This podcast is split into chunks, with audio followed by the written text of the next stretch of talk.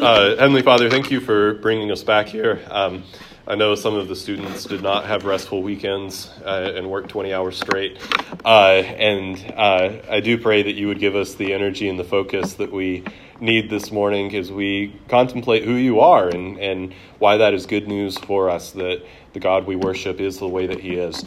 Um, be with us, help us to understand these ideas that are present in your holy word. And we ask these things in the name of the Father, the Son, and the Holy Spirit. Amen. All right, so we're going to start off today with 7.1, and then hopefully we will move into 7.2. Uh, last week uh, was a little bit odd because I decided to do that uh, Matthew Barrett uh, sermon, and so that um, you know it wasn't quite as much just like me lecturing, but I think that was good. Um, I think I think uh, maybe we need to incorporate some stuff like that because I think Dr. Barrett, you know, he's much smarter than I am. Uh, I'm very open to admitting that. Uh, Dr. Barrett is like way up there. Um, I, will be honest. I sat through that class with him. I think I told you about that seminar that I sat through with him, uh, and I was just mesmerized. I was like, you know, I've never, I don't think I've ever been around someone as intelligent as this guy. So um, that got us off a little bit, but um, we're going to start here with 7.1, and um, we're going to call it attributes of God. Um, do we already have one that went by that title? Classical. Classical. Yeah, this is good. We're going to talk here about attributes of God. Attributes, we said, um, are, are characteristics of a person, things that are true about a person. Mr. Gravett has a beard. Uh, Mr. Gravett is a father. Attributes of Mr. Gravett, right? Uh, you might think about your, uh, your, your grandma who bakes you cookies whenever you're sad, and you might say a, a characteristic, an attribute of grandma is that she's very gentle, she's very kind. Or you might think about a friend that you have and say that person is very patient and very forgiving. These are all attributes of a person. And so we are going to talk about some, some attributes of God today. And um, I want to start with you guys. I say attributes of God, characteristics of God. What are some of the first ones that would pop into your mind? God is, how would you describe him? What, what, what? Okay, God is love. He's, he is love. He is loving. Uh, what else? Just. Just. I heard just, meaning he is he is fair. He does what is right. I hear holy. What else? Light. What? Light. God is light. God is light. Okay, First John says that. And and what does that mean? Whenever he says God is light, what what? Uh, that's kind of metaphorical. What is he meaning whenever he says God is light? He says God is light. There is in him no darkness at all. First John one five. no evil. Yeah, no evil. He's good. Uh, he's pure. Those things would kind of go under uh, holiness. Um, in the context of First John 2, it's that God tells the truth. He's truthful. He doesn't lie to us. What else could we put up there? Okay, gentleness. This is, uh, uh, especially the prophets of the Old Testament, like talking about the gentleness of God towards his children, towards his people. Yes? All right, perfection. Plato likes that one a lot. And since he's perfect, he does not change. Good. So we could, what's the word for God doesn't change? Immutable. Immutable. Good. And if God is immutable, following from that is that he is impassible. All right? Um, where does God come from? We don't know. There's no beginning. Okay, no beginning or no end. We could put the word eternal there. All right. Uh, uh, we are created. God is uncreated. According to Scripture, He has no beginning and no end. Uh, what else could we put there? He's compassionate. Compassionate. That's the one that uh, Scripture uses the most to describe him. Uh, sometimes we uh, do compassionate. Sometimes we will translate that same word merciful. All right, so he's compassionate, he's merciful. Do what? Jealous. Jealous. Yes, that's really important in the book of Numbers. And what it means by God being jealous, in Scripture, there's a difference between being covetous or envious and being jealous. Uh, whenever it talks about God's jealousy, his jealousy, uh, you know, is the way that I would be jealous for Mackenzie, right?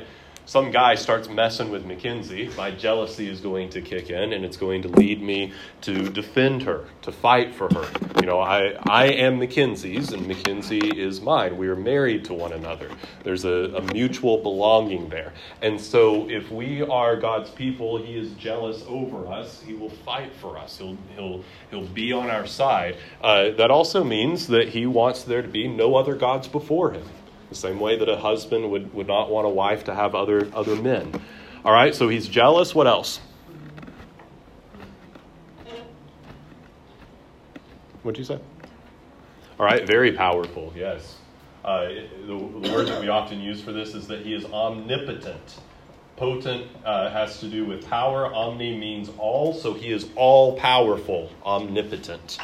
Where is God? He's everywhere. Uh, everywhere. So the word that we use for that one is omnipresent. He is present all places, present everywhere. Uh, God in, in Scripture, it says that He knows the beginning from the end. He knows all things. We call that His omniscience. He knows all things. Um, all right, so we have these up here. These are all different attributes of God. We could spend a lot of time going through each and every one of them. We've gone through a few of them, uh, but we could spend a lot of time looking at relevant biblical passages, talking about how does the Bible explain each one of these, what does it mean for us. Uh, we could do all of that. We, we don't quite have time to run through that entire list in that way. And I, I think that, you know, uh, You've, most of you have been in church for a lot of your life. You've, you've heard people teach on these different attributes of God. You have a pretty good understanding of what it means that God is faithful, that He is good, that He is patient, uh, all of these types of things. What I want to do is introduce two vocabulary words that we use to classify God's attributes. These, um, these vocabulary words, I'm going to put them in a different color uh, off to the side right here. They are the words communicable and incommunicable. What does communicable, what word does communicable kind of look like? Communicate. Communicate. So God's communicable attributes are attributes he can communicate to you. They are the attributes, the things that are true about his character that you can share to a degree. All right? So they are things that God is, that God has, that you also, to some extent, can have and, and show as well. So, what would be some examples up on the board of communicable attributes? Things that are true of God that can also, in a lesser degree, be true of you too. Yeah, okay, so where where is actually we don't have kindness up here, do we? Uh, that is one in scripture though, all right? So the kindness of God. Uh, well, you can also be kind, so that would be a communicable attribute. What are what other ones up there? Huh? Yeah, so the truthful, that's a communicable attribute. That's something that, that describes God that can also describe human beings. What else? Merciful. Yeah, compassionate and merciful would be one. Gentle. The gentle would be one. You can show mercy to people. The scripture tells you to do that. You can be gentle with people. The scriptures tell you to do that. What did you say, Aubrey? Um, I was gonna ask if love and good and holy would be because those are kind of Love God with all your heart, soul, mind, and strength, and your neighbor as yourself. Be holy. As the Lord your God is holy. Leviticus 19:2, repeated in 1 Peter 1. Now, again, what we're saying here is not that we can be holy in the exact same way that God is holy, right? Because one of the attributes we could put up here is God's infinity. We can't really even define holy. Infinity would mean that God is holy, is, is, infinitely holy. He is infinitely loving, right? Uh, we aren't infinite, we are finite. So these are things that we can show to something of a lesser degree. But you are right. Um, and does Scripture call us to be just people? Yeah, so it calls us to be loving, calls us to be just. Be holy as I am holy is one of the most repeated refrains throughout all of Scripture for God's people. Uh, does do the Scriptures call you to be good? Yes, that would be a communicable attribute. Now, are you ever going to be good in the exact same way that God is good? No, but to a lesser degree, that's something that you can share in. Um, let's skip these for now. What about eternal? Are you eternal? Yeah. No. This would be an incommunicable attribute. An incommunicable attribute is something that describes God that cannot describe you. All right? So, um, human beings in Scripture, uh, we are told that human beings are everlasting, which means uh, even whenever our bodies die, our souls live on. We have eternity in heaven, eternity in hell. Our souls are things that last, but they're things that had a beginning. So, everlasting means if something is everlasting, it has a beginning but has no end. Eternal means no beginning and no end. So, are we eternal? No, because we have a beginning. So, uh, the attribute of being eternal is something that is an incommunicable attribute. Being uncreated. Are you created or uncreated? Created. So, this is an incommunicable attribute. All right? Um, the jealousy of God, would that be communicable or incommunicable? yep, that one would be communicable, like we said. Um, you know, it's uh, a husband or a wife can be jealous for their spouse. Uh, can you be omnipotent? No, that that is incommunicable. Right? Can you have power? Can you have strength? Yes. All right. So if we were talking, if we had up here instead God's power or God's strength, you could call that communicable. But being all powerful, is that something that human beings that are finite can you can can a finite human being possess infinite power? Mm. No. What about omnipresence? That's also. Good. That's also incommunicable. Uh, finite human beings can know a whole bunch of stuff, right? You ever met a finite human being that knows a whole bunch of stuff? You've met some that think they know a whole bunch of stuff, at least, right? Uh, you've met some people that are very, very intelligent, all right? What about omniscience, though? Are they going to know everything? Are they going? Can a finite human brain have infinite knowledge? So this one would be incommunicable. Uh, God's infinity would be incommunicable. I think you might be, might be wearing out. Yeah, I think so too. So, um, this is a good classification. Let's talk about these last three up there. All right? Um, in this day and age, in this present world, um, are human beings going to be perfect? You ever met a perfect person?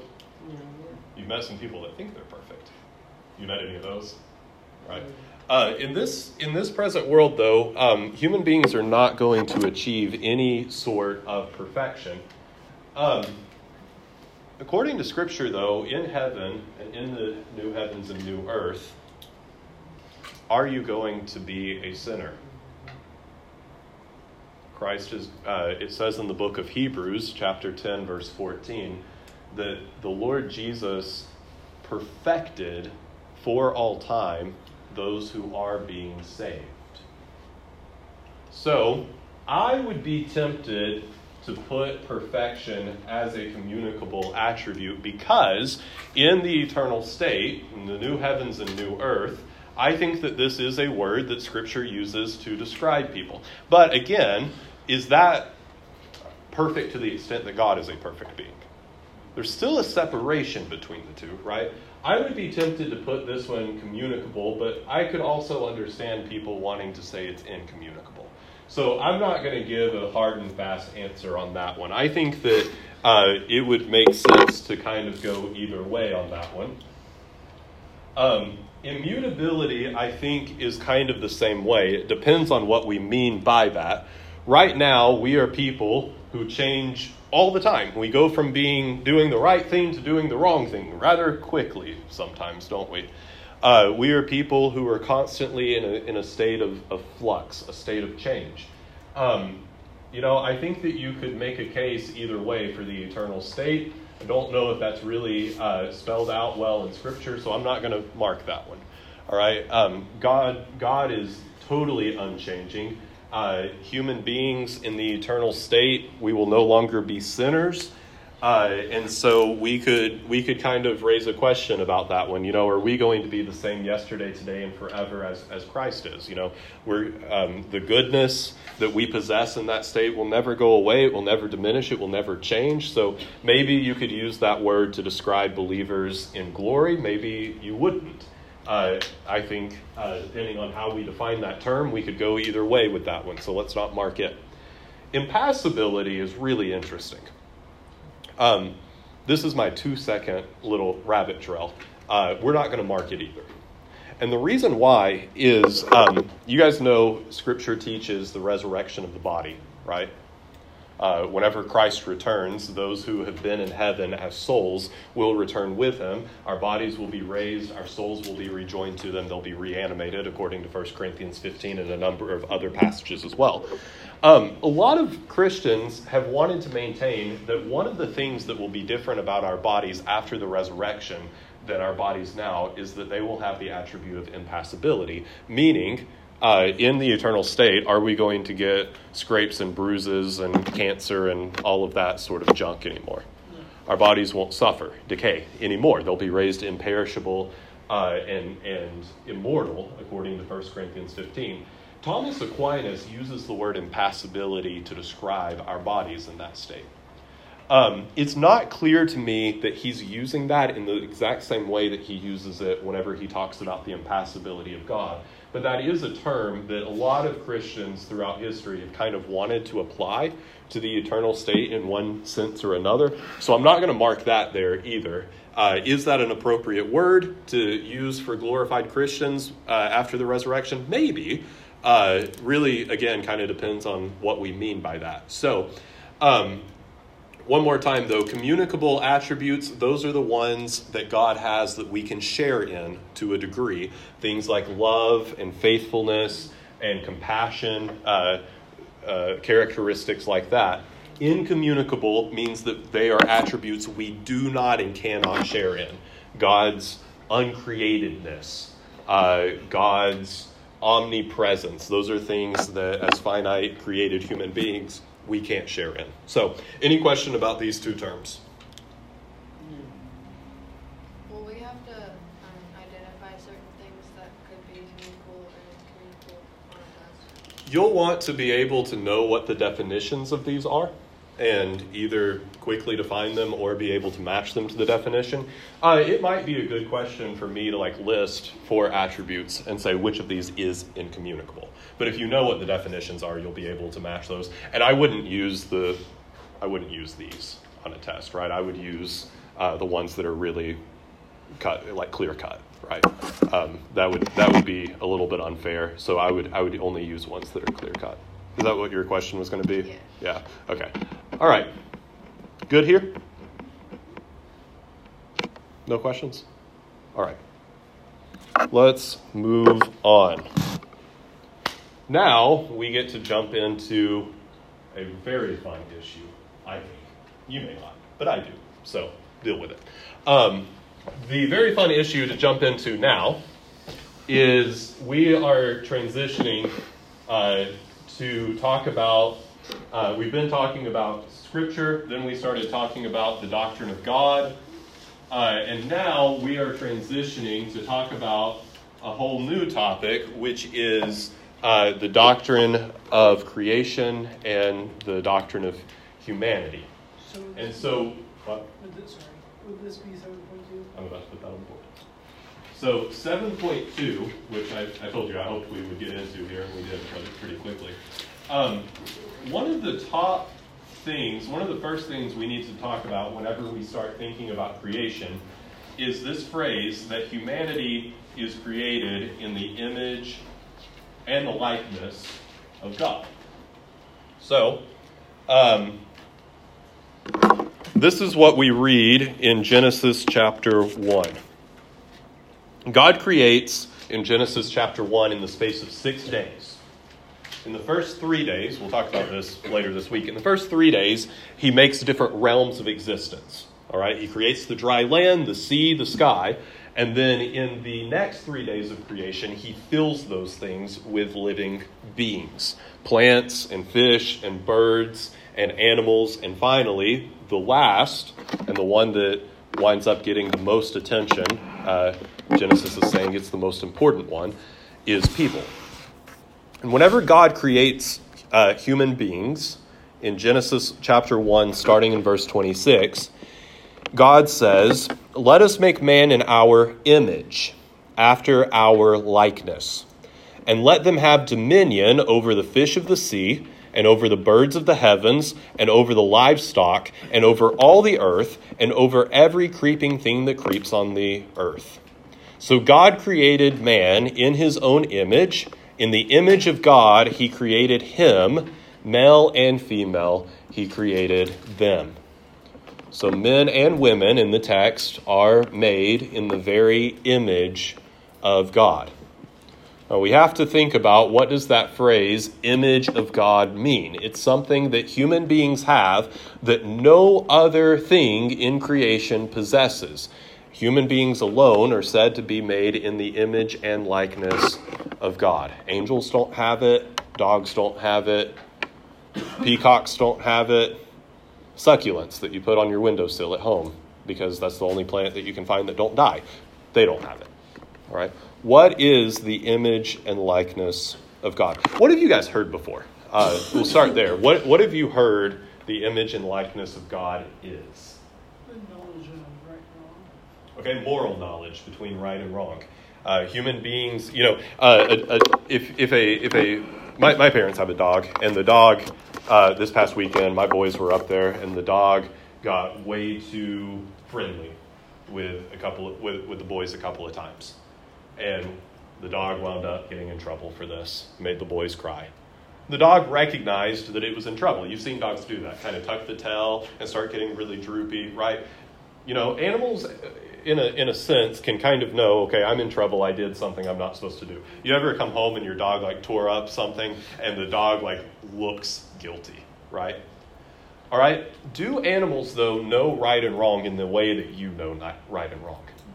No, they are not moral creatures in the way that you are. So, some people have suggested that being made in the image of God has to do with that. You have a capacity for moral decision making that nothing else in creation has. You are called to do what is right. You are responsible whenever you do wrong in a way that, that, that the animal kingdom is not. All right, what else have you heard? Okay, conscience. You have a conscience, so kind of going along with the moral stuff. All right, what else? Anybody heard anything else? And it makes us like look like God is what I've heard. Oh, you've heard people say that it kind of means like you physically look like God in some way. What would be the difficulty with that view? Well, God's No word one is can see not. Do what? God also, we don't also refer to God as spirit and doesn't have a body. Yeah, Scripture says God is spirit in First John or in, in John chapter four, not First John four. In John four, it says God is spirit, uh, and it also says in First Timothy six, God dwells in unapproachable light, and you get this idea throughout Scripture that people don't don't see God, right? So uh, there there um, that is a very. I'm glad Emma brought that up because that is a very like. I, I hear that every time I teach. It means that we physically, like God has ears like we do, or something like that, right? Um, that one is pretty hard in, in light of Scripture to maintain, but it is a very prevalent answer to this question. So it's really good that we bring that up. What, what else? What else have you heard? Image of God means. Anybody heard anything else? Hopefully, if you had me for Old Testament, you heard something else, but uh, you may not remember it. Here's what it means. Um, in the ancient world that Israel lived in, in the days of the Old Testament, the word image was a very, very popular word. Where did it appear most of the time? Idols. Idols. Good. In the ancient world, you worshipped if you if you weren't part of Israel's religion, if you were part of the Canaanite religion or Egyptian religion, you worshipped idols. Which means this: uh, you would build. Okay, you have a, a god. Let's say you're worshiping Bel. All right, Bel is the big god of the Canaanites. You worship Bel. All right, you're going to have a temple dedicated to Bel. You're going to build a little statue that is called an idol, and you're going to place it in the temple of Bel. And you believe that Bel comes and dwells in that statue. You're going to go and you're going to bow down to that statue. You're going to offer sacrifices to it. You're going to worship it. That statue, a lot of times we say it is the idol. The biblical word for it is that it is an image of Bel. An image of one of these false gods is a statue that represents that god right? It is, uh, it is a statue that, uh, that, that symbolizes that God and sometimes tries to encapsulate something of, of what that God is, like, right? Um, if you were to go into Bel's temple and break the statue of Bel, what would happen to you? you yeah, you would be in big, big trouble because that statue, to, to desecrate that statue, to attack that statue, it's like you're trying to attack who? Bel himself, as if he were written, right? Um, that statue represents Bel, so to deface it, to do something bad to it, is to dishonor the deity it stands for, that it represents. Um, this is one of the reasons why in the Ten Commandments you have the first commandment, have no other gods before me. The second commandment is, you shall make no graven images. No graven images, right? This is where that word image most shows up a statue that represents a, a, a god, right? This is also used, um, especially by the Egyptians. The land of Egypt is very, very powerful in the days of the Old Testament. They're actually in charge of Canaan, by the way. Canaan has to pay taxes to Egypt uh, around the time of the Exodus. Uh, there's a letter where the Canaanites write to the Egyptians and say, hey, we've been paying taxes for a long time so that you would protect us. There is this really, really scary people that is coming to attack us. Please help. And the Egyptians write back and say, no. Probably the Israelites, right? Um, so the, um, the land of Egypt is very powerful in the days uh, of, of Moses and around that time. And so the Pharaoh uh, he has this in, enormous domain that is all under his control. He has one city he can live in, though. He can't travel, even within a calendar year, to all the places that he owns and rules. So, what he does is he's going to go to some of these cities and he's going to set up very large statues of himself. So that whenever you walk down the street, you see the statue and you remember who is in charge. This is Pharaoh's territory. Now, again, if you were to uh, desecrate that statue of Pharaoh, what would happen to you? Death. Because it's like you are doing something bad to Pharaoh himself. All right? It's, a, it's, a, it's an image that represents uh, the one who created it. So, in the Hebrew religion, in the religion of, of, of the Bible, you are not supposed to worship God by making images. The reason why is that God has already made an image of himself and its human beings in the Old Testament, uh, if, if you're thinking about this Egyptian thing or this Bel thing, the image represents the king or represents the God. You are supposed to be a representative of the one who created you. To be made in the image of God, think of it more like a verb than a noun. You are supposed to represent the God who made you. You are supposed to represent the Lord. Being made in God's image has to do with representation. In the text, Adam and Eve are made in the image and likeness of God, and then they are told to rule over creation, have dominion, subdue the earth. As they do that, they are supposed to reflect what God's character is like. They are supposed to rule the creation, not in a domineering, terrible way, but in the way that the Lord would rule it, showing gentleness, kindness, compassion they are supposed to show forth the attributes of God. To be made in God's image means that you have a calling to have the attributes which God has, the communicable ones. Everybody has the image of God. Everybody images God to one extent or another. The question is are you going to be a good one or a bad one? We're all called to image God correctly. Whenever we sin, we fail to do that. We're, we're being bad representations of what God is like. We're called to be good representations of what He is like. So, the image of God, think of it as a verb. It has to do with representation. Um, you are supposed to act the way that God would act. The other thing that is tied in with it is we said a moment ago the Egyptian king will set up these images, and they are signs of his kingship. You, as God's image, are signs that God is king. Is there really anywhere that you can look on the face of all of this planet and not find human beings? The answer is no, because if you go to that place, there's a human being there. You are there. Anywhere that God's image is, is a place where God rules and where He demands uh, people submit to His kingship. He is, he is saying, anywhere where he, there is one of His images, I am Lord right here. He is Lord of all of the earth. And so, as we see other human beings made in the image of God, it is a sign of His rulership, a sign of His kingship. Along with this as well, uh, the image and likeness language that appears in Genesis 1 when the Lord creates Adam. It also appears in Genesis chapter 5. It says in Genesis 5 when God created man, he made him in the likeness of God. Male and female, he created them, and he blessed them and named them man when they were created. When Adam had lived 130 years, he fathered a son in his own likeness, after his image, and named him Seth. So Adam has a son named Seth, and Seth is in the image and likeness of Adam. Adam is Seth's what? Father, right? Seth is in the image and likeness of Adam, his father. What does that imply about God's relationship to Adam? Like God is Adam's father. It's, it's kind of like God is Adam's father. In the genealogy of Jesus, which we find in Luke chapter 3, it traces it back all the way to Adam. And the very last verse of that chapter says, um, And Seth was the son of Adam, and Adam the son of God.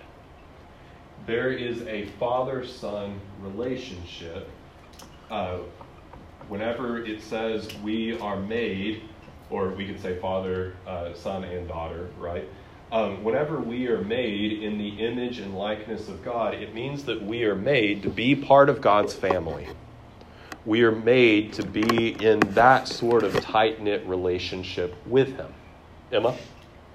So, so if Adam is in the image and likeness of God, and Seth is in the image and likeness of Adam, then how do you explain how we're God's children?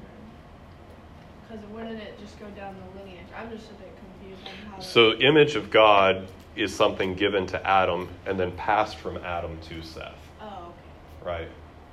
So, and then passed from Seth on to his kids and, and, right? It's something that's passed on from generation to generation. And, and really quickly, um, we have the idea in Scripture Jesus is God's only begotten Son, right? What's the difference between Jesus' sonship and Adam's sonship? How would you describe that? Good, adoption. Jesus is a son by nature and by right. We are sons by adoption, right? Uh, Henry and Simon are my sons by nature and by right. If we were to adopt a kid, that person would also be my son, would be brought into the family, but would be through adoption, right? They're not physically descended from me. There's, there's no sort of, uh, of, of connection like that, right? Um, in, in a legal sense, they would be my son. They would have all the benefits of sonship, but uh, there, that, that would be the difference there. Anybody, any human being that is uh, a son or daughter of God is one through adoption, not by uh, sharing a oneness with God the way that Christ does.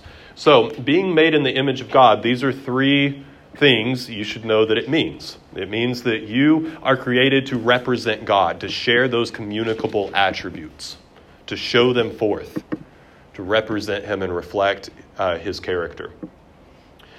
Being made in the image of God also means that every human being is a sign and a testimony to the kingship of God over creation. He is Lord of all because his images are scattered all throughout the earth.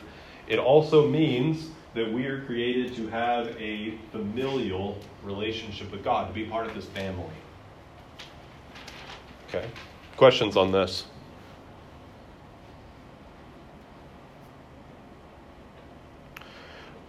I think that the moral part that we highlighted, the conscience that Landon talked about, kind of the moral aspect that Logan talked about, could fall right here.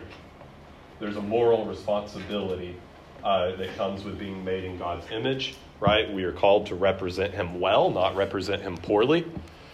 Um, some people try to make the argument that the uh, image of God is found in our ability to be rational, to reason to be logical, right? Uh, you guys, some of you are in DE math where you're doing very abstract math problems.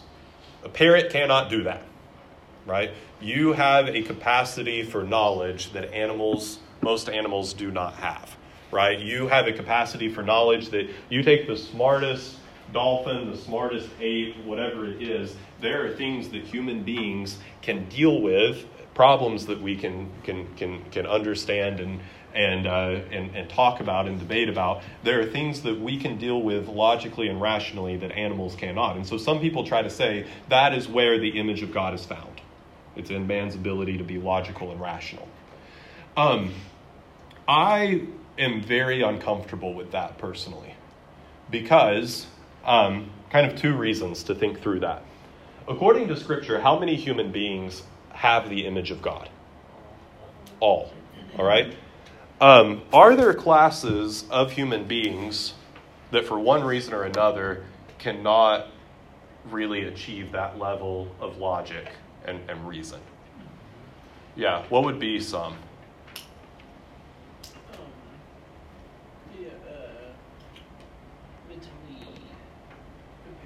Yeah, people who have pretty severe, you know, there, um, there, there are some people um, who, uh, you know, have certain processing difficulties or stuff like that, but they can still are, are very high functioning, right? There are people that have um, some sort of mental impairment to the point where, uh, you know, they'll be 25 and still can't say their ABCs right? Uh, we've we've all probably met people like that that um, because of some uh, some some handicap that they're kind of dealing with, they don't have that capacity the same way that a lot of people do. Are they still made in the image of God though? They are. So I would be really uncomfortable finding the image of God in ability to reason, be rational, because does that exclude a part of humanity? Well, if it does, that's not what image of God is, because image of God is something for everyone. Um, what would be other classes of, of people that don't have that reasoning capa- capacity? That's a good one, but there's more. Murderers. There can be very smart murderers. Hmm? well, just people who don't achieve, because like education trains you kind of to have that capacity in, in places where there's not much education, they don't have the practice to have that capacity, so they're not as smart as other people. Yeah, that that view of the image of God does run an interesting risk that Emma's highlighting there. Um, I'm more educated, am I? I'm more logical. I'm more rational. Am I somehow more in the image of God? And you're also in the image of God, but much lesser. You know, we don't want to run a risk like that, too. You know, Easily get into racism and such. Yeah, that that well, the there have been groups of Christians before that have taught multiple images and used that to justify things like slavery, white supremacy, things like that. And that's I don't think that we want to go that direction with with how we define it. Uh, another way to think about it is, um, you know, we want to be able to say that small children, babies. Uh, even the unborn are made in the image of God. That would be a very biblical principle uh, that there is dignity of life because even in the womb, people are made in the image of God. Uh, you can find that in the book of Psalms. You can find that in the uh, Levitical and, and Deuteronomical law codes. Um, so, you know, a, a, a baby in the womb, obviously, you know, brain is not very developed there, does not have much capacity for reason or logic, but is also in the image of God. So, um, we want to find the image of God in things that every single human being no matter whether they're inside the womb, outside the womb, whether uh, you know they are very high functioning or very low functioning. We want to be able to find it in something that every human being shares, which I think what we've put on the board there does that. Okay. So, um, again, the representation thing, uh, the way that I would I would phrase that is everybody does represent God to one extent or another. It's just are you a good one or a bad one, right? Uh, do you do you do it well or do you not do it well? Um, the other ones are very uh, you know universal in, in, in, in those ways. So, any more questions on that? All right. So uh, we will come back to the image of God by the end of next week. Uh, we're going to talk the rest of this week about some basics of creation theology, God as creator, uh, and then we will return to talking about humanity. Um, I